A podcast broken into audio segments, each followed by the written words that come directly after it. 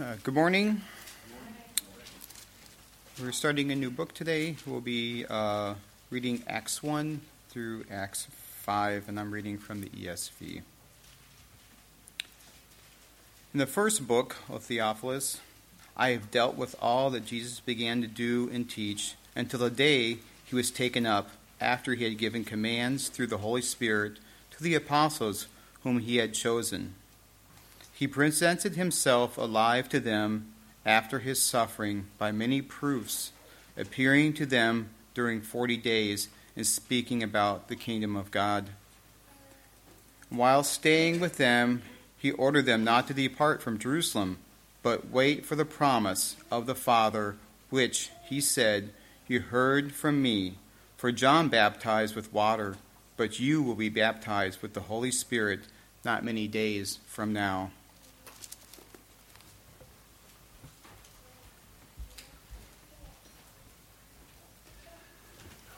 Let's pray. God, we thank you for your word.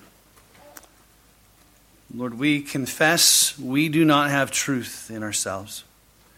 Lord, we need your truth to be revealed, and thank you that you have given us your word. That your word has been brought to us as holy men wrote by the inspiration of the Spirit. We hold it as a sure word one that is sufficient for all things. And Lord, guide us in your truth today, we pray. In Christ's name, amen. You may be seated.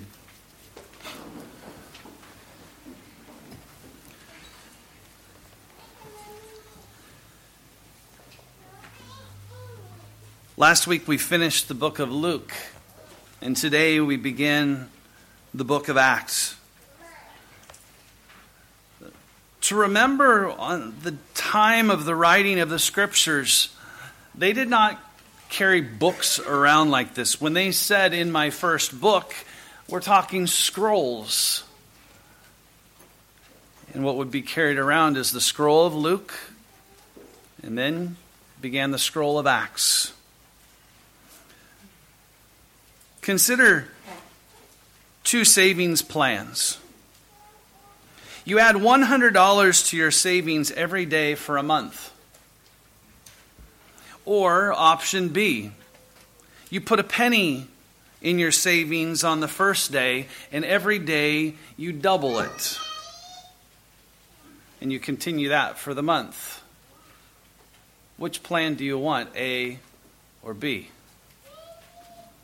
Put $100 in every day. That sounds like a lot putting a penny in and doubling it every day doesn't seem like much. But at the end of a month, plan A would have, on average, $3,000. Plan B, $10,737,418. Which plan would you like? Not much of a, a, a decision on our part. And in God's infinite wisdom, his plan of discipleship is to be plan B. The plan of discipleship is for all of us to go and make disciples. Not to just have one place creating disciples. Not to have just several evangelists who roam the face of the earth and in God's infinite plan, He would send out the 12 who would then, by His grace, be used to call millions to Himself. This is the book of Acts. We see the beginning of the call of, of Christ to send out the apostles. We see this transition from the book of Luke to the book of Acts. And while we have walked through the book of Luke and here we come to Acts, we need to see this as one thought. Not, even though it is two books and Luke wrote it separately, but to see why Luke wrote Luke and then he wrote Acts. A year and a half, two years ago, we were praying about where we should be going as a church and what we were studying. Our heart was to look at the book of Acts. But a lot of times, if you just jump to the book of Acts, you can begin to form all these uh, false uh, structures around the church.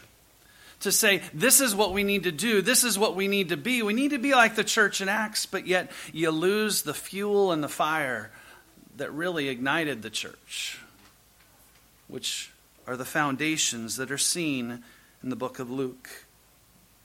Again, today, as we look at the book of Acts, it's a bit of an overview and a couple things because I just want to set afresh in our minds. The author of the book of Acts is Luke. Luke is only mentioned three times in the New Testament outside the, the list of the apostles. He is a doctor, as Colossians says, Colossians 4:14, Luke, the beloved physician. He was also a careful researcher. If you look at the beginning of Luke, Luke writes, It seemed good to me also, having had perfect understanding of all things from the very first, to write to you an orderly account, O great, O most excellent Theophilus. There was in his mind a lot of order. Sometimes he would point out some of the medical things throughout the book of Luke that would differ from the other gospel writers. But Paul in 2 Timothy 4 calls him his friend. He says in 2 Timothy 4:11, "Only Luke is with me. Get Mark and bring him with you for he is useful for me in ministry." In the times of ministry, Luke will be recording in the book of Acts, we. There's uh, many times that we'll see the we sections, and Paul will be with him, sometimes Luke, other um, apostles. But he was an eyewitness. Again, in Luke 1, he records all that he saw. He says, From the beginning, we were eyewitnesses and ministers. He was not passing on something that was passed on to him, he was an eyewitness of Christ. And he was an eyewitness of many of the accounts that we will see here. He was a co laborer for the gospel. He is writing to Theophilus. Theophilus' name can be translated two different ways lover of God or one who is loved by God. He is a Roman official. As we see in the title, O Most Excellent Theophilus, this is a title that Paul uses of Festus in Acts 26, verse 25. He says, I am not out of my mind, most excellent Festus, but I am speaking true and rational words. He recognizes that Theophilus is probably an unbeliever, a Roman official, and one who is like each of us in need of God's grace. Some have said that the book of Luke and Acts put together make a great um, apologetic, showing all that Christ said and did and how the response to that would happen as Christ sent out the apostles. The book of Acts is written around 60 to 62 AD. We don't know exactly when, but we can say that it didn't happen any after 62 AD because there's things in the book that are not mentioned.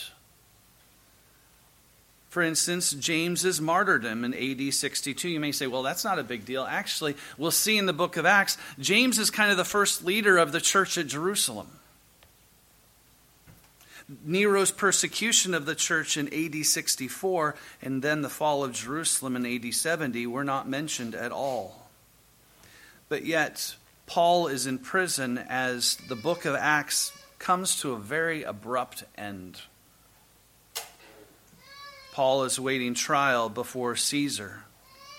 That's why there's a, a, a collective of churches called Acts 29. There is no Acts 29, but it's that idea that the church continues, that the book of Acts is the, the trajectory that the church is to be sent on. And Acts 29, it continues through today. As we move from the book of Luke, Luke is a gospel he is writing and he's writing a lot of historical and narrative, and he will continue that into the book of Acts. And we must be careful to remember that the book of Acts is narrative. We have to be careful on the doctrines that we find that we want to build upon in the book of Acts. But also we must be careful just like in reading the Old Testament, just like as we've come through the book of Luke, not to just gain a whole bunch of information.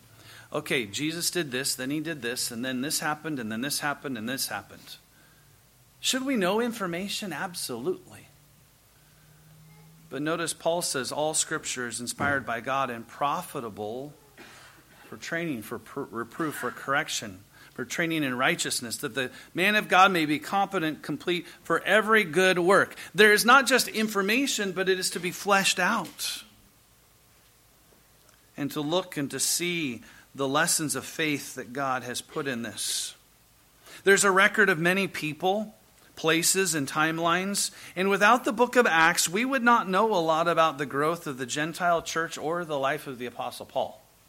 We have a we have Paul's epistles, the letters that he wrote, but we don't know a lot about his life. And Acts gives us so much information that, that lays the foundation.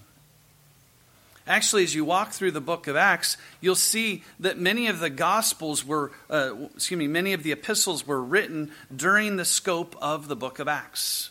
I didn't look it up, but at my just kind of guess, I would say three quarters or even more of the New Testament would take place in the time of the book of Acts we will mention those as we're coming along.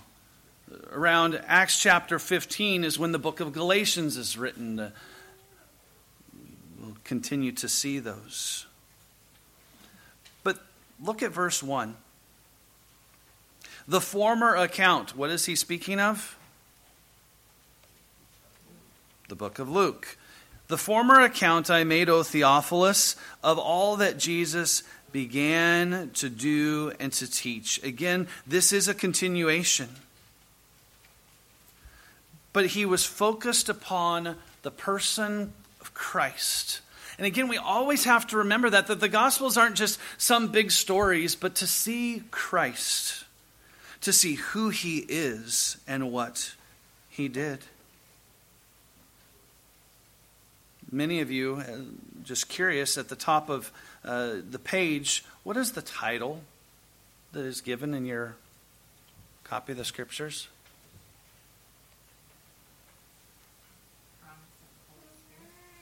The Chronicle of the Holy Spirit? Oh, the promise. So at the very top, the title of the book The Acts of the Apostles. Uh, again, we call it Acts, but we're going to follow the life of the apostles. I was blessed this week as I was reading R.C. Sproul's commentary. He said that this needs to be called the acts of the Holy Spirit. And I thought how fitting that is. Because how does all of this take place? It does not happen because the apostles in and themselves. It is because of the power of the Spirit that will be upon them. So, let me point out maybe two themes that we need to see together. The first theme, the work of the Holy Spirit in the growth of the church. And then the side of that is the church's obedience to Christ's commission. That the apostles pick up that baton, they pass it on, and it continues to today.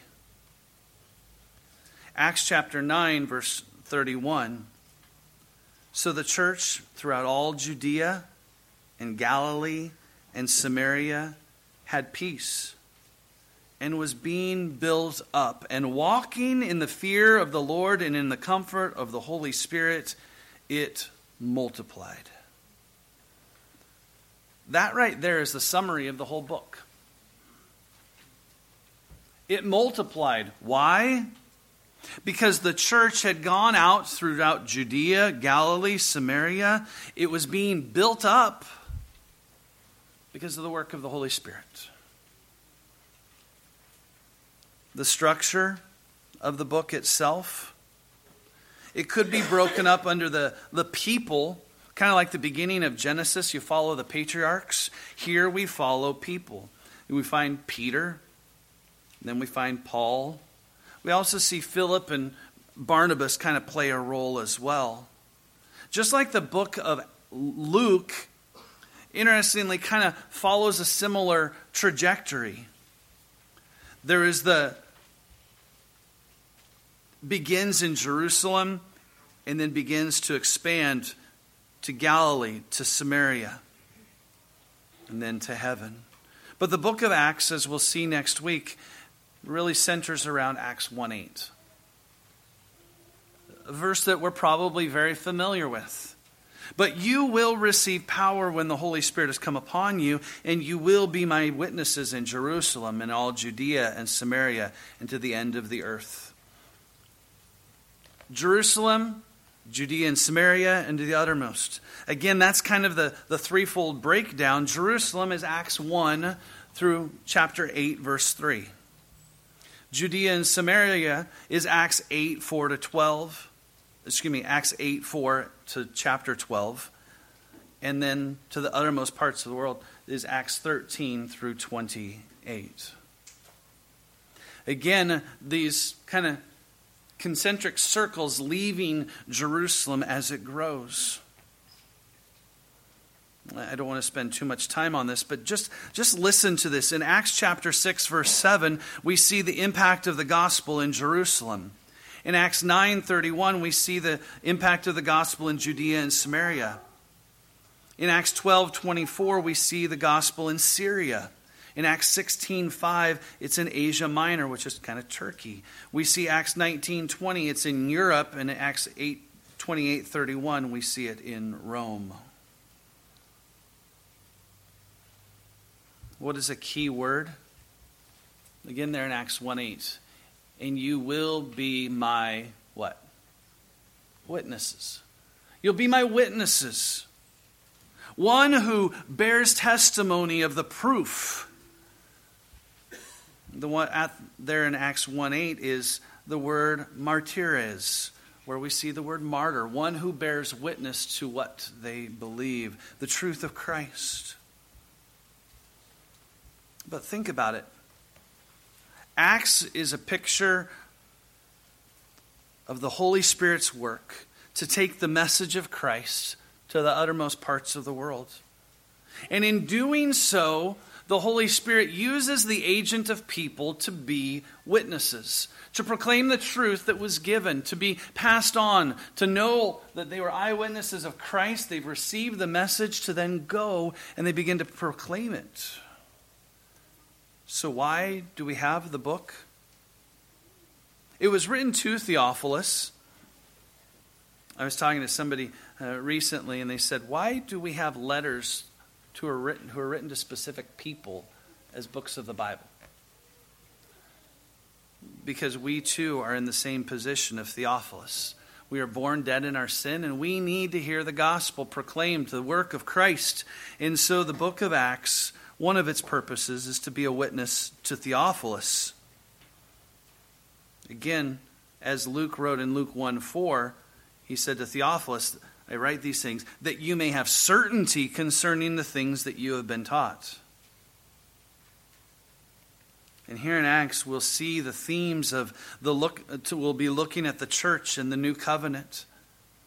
We'll be seeing the, the account of the spread of the gospel, not to just the Jews, but also to the Gentiles. And we'll see that gospel being proclaimed in spite of persecution. Now, just to put a note here, again, the title in many of our Bibles says the Acts of the Apostles. These were not perfect men.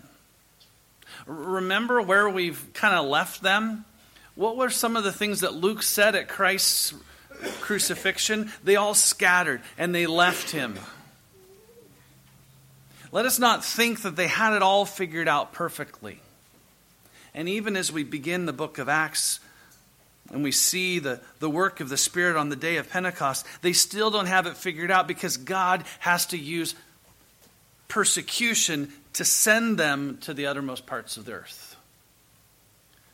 So, just like following the apostles in the Gospel of Luke, Peter, the apostle with the foot shaped mouth, we see the continuing difficulties of these apostles. They are not perfect. And it's a reminder that we too only have hope because of the work of the Spirit, not because of our own ability. And yes, the book of Acts was written to Theophilus, but the book is written to us to cause us to see the glory of Christ as the message began to spread throughout all the world. The book of Acts is somewhat of a, of a bridge, and it's fitting, it's kind of placed not right after the book of Luke. But we have Matthew, Mark, Luke, and John, kind of the four synoptic gospels. You have Acts, and then you have Romans. Because the book of Acts is kind of even geographically placed as a bridge from the Gospels to the epistles. Because it is a time of transition. You're probably going to hear me say that many, many times, just like things I said in the book of Luke, and you're like, oh, I thought we were done with those. But the, the, the church is in a time of transition. The, the time of the old covenant moving to new covenant, the, the time of being under uh, a theocracy and moving to see the church's structure. And again, we can't base things always on how we see it in time of transformation. It, it's easy to say, hey, let's just look at the book of Acts and, and mimic it and make our church exactly like Acts chapter 2.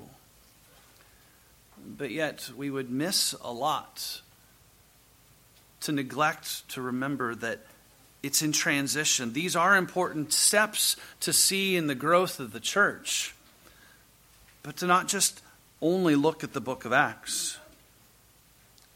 Again, if we said we build everything only on the book of Acts, we would be casting lots to decide things. Do we do that? No. There are certain things that will happen in certain times and certain phases of the expansion of the church that don't happen anymore because they were used for that season. As it's fleshed out chapters 1 through 9, the witness goes to the Jews. And God uses the Pharisee of Pharisees, Paul, to spread the gospel, not to his own kinsmen, but to the Gentiles in chapters uh, 13 to 28.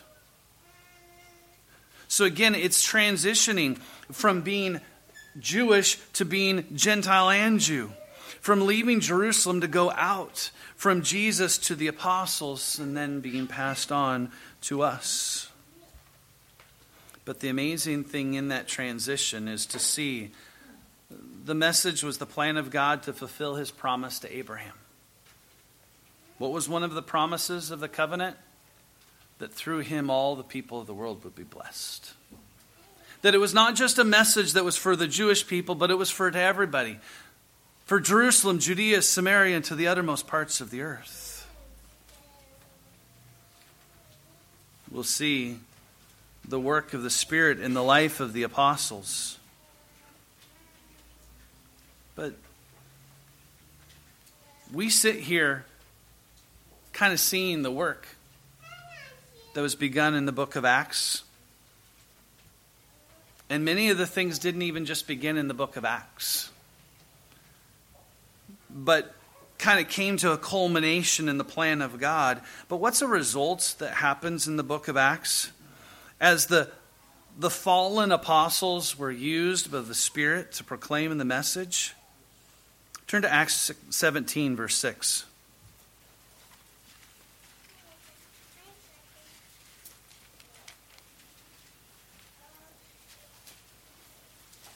Acts 17, often we talk about Paul at Athens and Mars Hill, but just before that,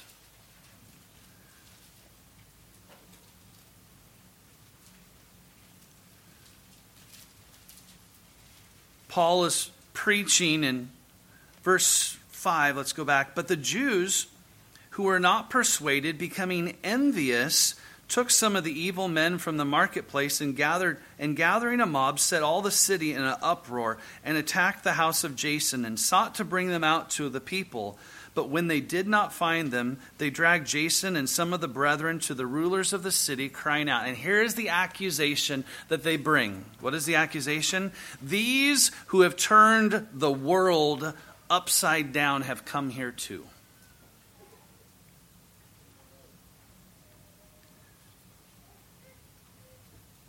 Oh, that the Lord would be kind for the workers of this city to proclaim that of our church. They've turned the world upside down. But as we'll see, it is not in the power of these people to do it, it is through the work of the Holy Spirit. They turned the world upside down. The people's lives, again, we'll see such a great contrast of Luke, uh, excuse me, of Peter in the book of Luke to Peter in the book of Acts. That God's program of working to accomplish his plan. Through the book of Luke, we'll see the work of the Spirit bringing numerical progress. Again, there was 120 in Acts 1. In Acts 2:41, 3,000 were added. Acts 2:47, they were being added daily. Acts 4 4, 5,000 men were added, not even counting the women and children. Acts 5:14 multitudes of men and women were added. Acts 6 7 numbers of disciples continued to increase greatly. Acts 9:42 many believed. Acts 11:21 a large number believed.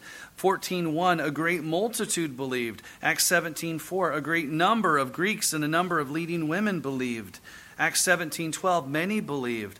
Acts 19:26 almost all of Asia believed in Acts 21:20 20, many thousands.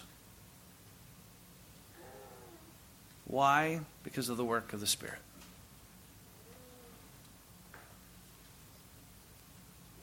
R.C. Sproul said, as we go through the narrative, let's not miss the power and presence of the third person of the Trinity, whom Jesus had promised so deeply and fervently in the upper room discourse found in John's Gospel. But also, let us not forget that the book of Acts is the baton being handed to us. As the message is being proclaimed, we are called to be witnesses. Again, verse 1. In the first book, O Theophilus, I have dealt with all that Jesus began to do and to teach and it has not ended.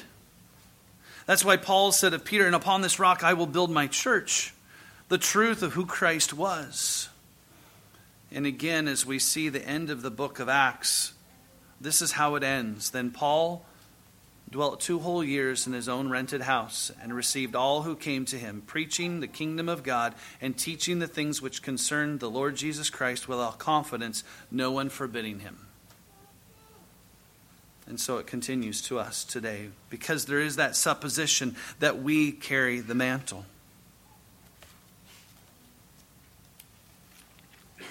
Look at Acts 1 again.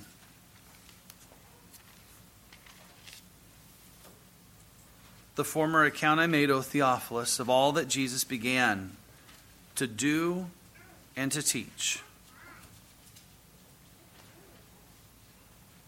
And then he helps kind of give the, the framework. He, he taught in the first book until the day which he was taken up. Didn't we just kind of see that last week as the book of Acts closed? And again, Acts, excuse me, Luke 24 and Acts 1, there's some overlap. He was taken up after, um, after he, through the Holy Spirit, had given commands to the apostles whom he had chosen to whom he also presented himself alive after his suffering by many infallible proofs, being seen by them during 40 days and speaking things pertaining to the kingdom of God. Notice that phrase there the kingdom of God. The kingdom of God did not begin in the book of Acts. The kingdom of God began in God's sovereign plan all the way back in Genesis. And the kingdom of God was working, and God is building his kingdom. And the book of Acts will record a, a unique kind of trajectory. But let us not think that the kingdom begins in Acts. And Jesus would then give the promise And being assembled together with them, he commanded them not to depart from Jerusalem, but to wait for the promise of the Father, which he said, You have heard from me. For John truly baptized with water, but you shall be baptized with the Holy Spirit not many days from now. In just 10 days, that promise would be fulfilled on the day of Pentecost that we'll see in Acts 2.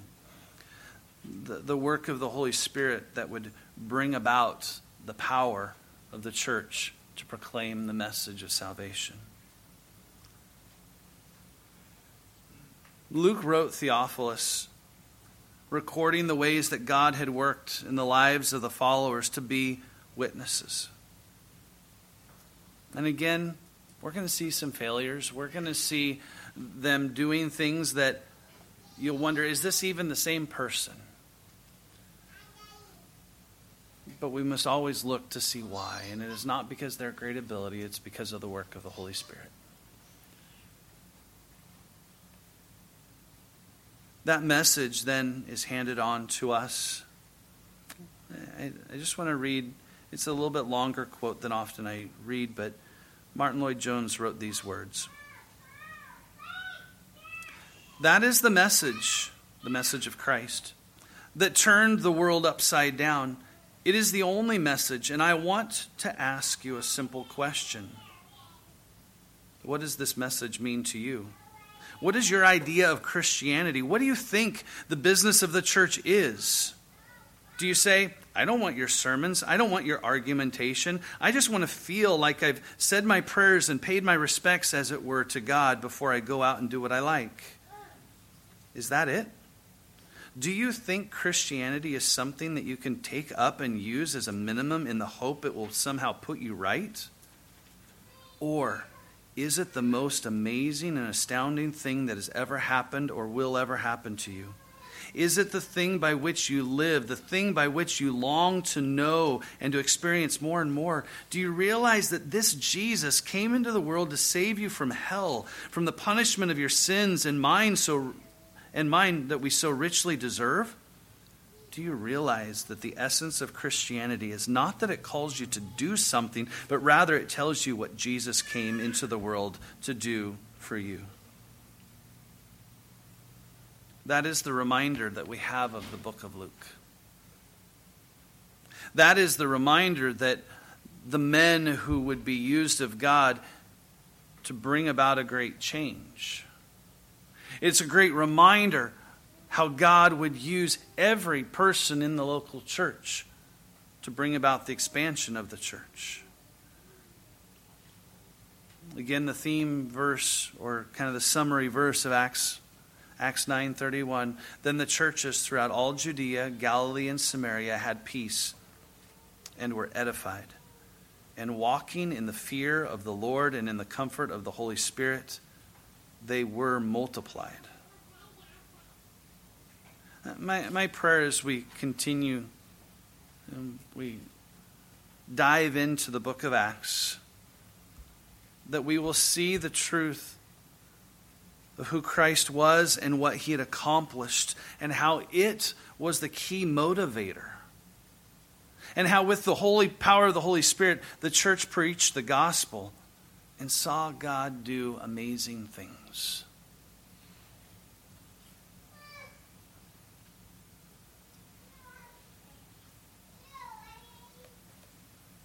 Our family's been reading through the book of Ezekiel. And in Ezekiel, God gives Ezekiel a, a vision.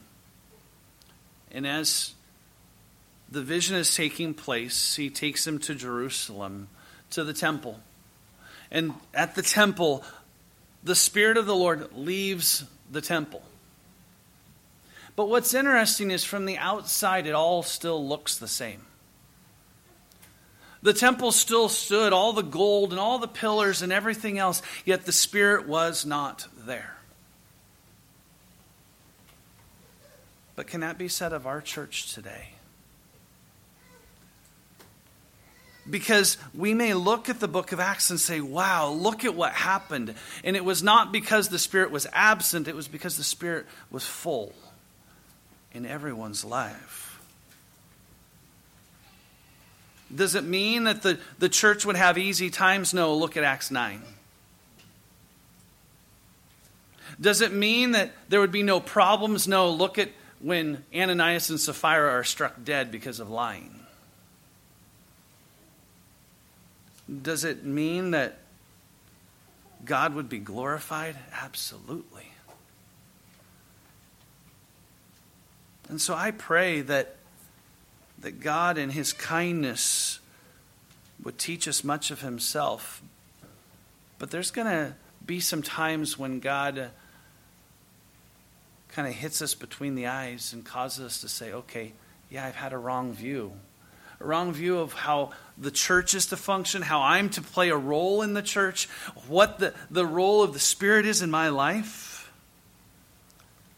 But one thing that has never changed from the beginning of Acts to today is the message. For all that Jesus began both to do and to teach is still the message that we proclaim and that we are called to be witnesses of that same truth. But may the Lord, by His grace, multiply us through the work of the Spirit. That the people here in Lake Geneva and other places could say, the world is turned upside down. Christ will build his church, and may we be found faithful to be part of that. I'm looking forward as we see the Holy Spirit work, and may He work in our lives. Let's pray. Father, we, uh, with anticipation, just look to see how you will work in our lives through the book of Acts. Lord, we ask for wisdom and understanding. We pray, Lord, that that even through the familiarity of a lot of the things that we will study, that we will not be complacent. Lord, that you would, by your grace, pour your Spirit upon us in a new and fresh way. Lord, that by the working of the Spirit through our lives, that, that we would be equipped that we would be at peace and that we would proclaim the message of Christ to the uttermost parts of the world. Father, help us to walk in the fear of you. Help us to find in you the, the comfort of the Spirit. And Lord, we pray by your grace that you would multiply us. Lord, not that our name would be made great, not that we would just have more people to, to fill uh, this building and, and by your kindness, the, the new building that has begun, but Lord, that we would be a people who are going. And I pray even now that through this study of Acts that, that you would even call some to go. Lord, that we would be sensitive to your calling upon our lives that we would not that we not just seek to live comfortable lives but out of a great love for you out of a great understanding of who Christ is and what he has done for us that we would want to make it known to all the worlds to every people. Until you come back lord find us faithful. We pray in Christ's name. Amen